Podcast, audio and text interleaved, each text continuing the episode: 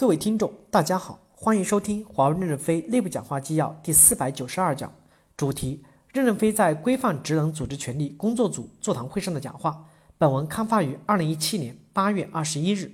正文部分，第一部分，规划职能组织权力工作，不要去改变流程以及流程的节点和流向，而是去审视和简化各个管控节点的评审词句。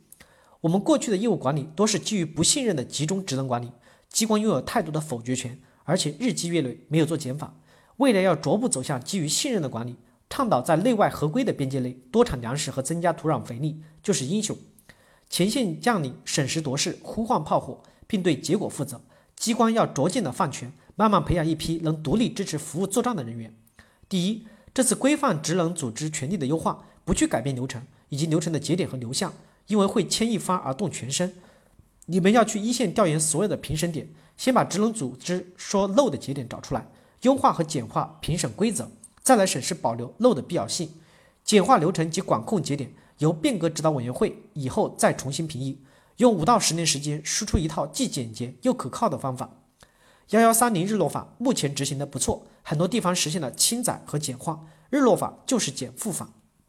第二，给一线减负工作要具体，要把自己做的专业化、组织化。只是一个笼统的减负发文，不是减负。比如日落法是减负不必要的管理，但不是减负组织。今天招你们座谈，就是怕你们管过了界，管到流程变革上去了。再次明确，只改管控节点的评审语言要素和规则。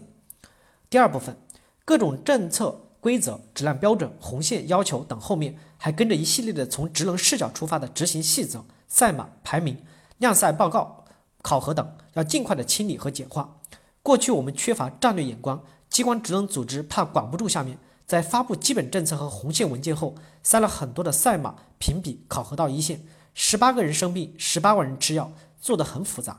这些赛马评比考核要尽快的清理和简化，简化后核心的考核以内外合规和多产粮食为基础，将来要取消机关职能组织这些权利和职责，给一线作战组织减负。第三部分，明确职能组织和作战组织。能产粮食、直接做事的组织是作战组织，不能直接产粮食、发文要求别人做事的就是职能组织。谁说自己不是职能组织，那就不允许你发号施令。你不发号施令，别人也能够产粮食，你就是多余的组织。若你是职能组织，不发号施令而影响了产粮食，就是失职。未来的作战组织是主官加职员的精编组织，以及主官加职员加专家的特战组织，再加新兵带来青春和热血。第四部分，工作目标和节奏。我们希望用五到十年时间，逐步实现大平台支持精兵作战，并输出一套既简洁又可靠的管理方法，支撑安全合规多产量。二零一七年年底前，不仅要把情况梳理清楚，还可以抓一试点，为明年的工作展开提供经验。感谢大家的收听，敬请期待下一讲内容。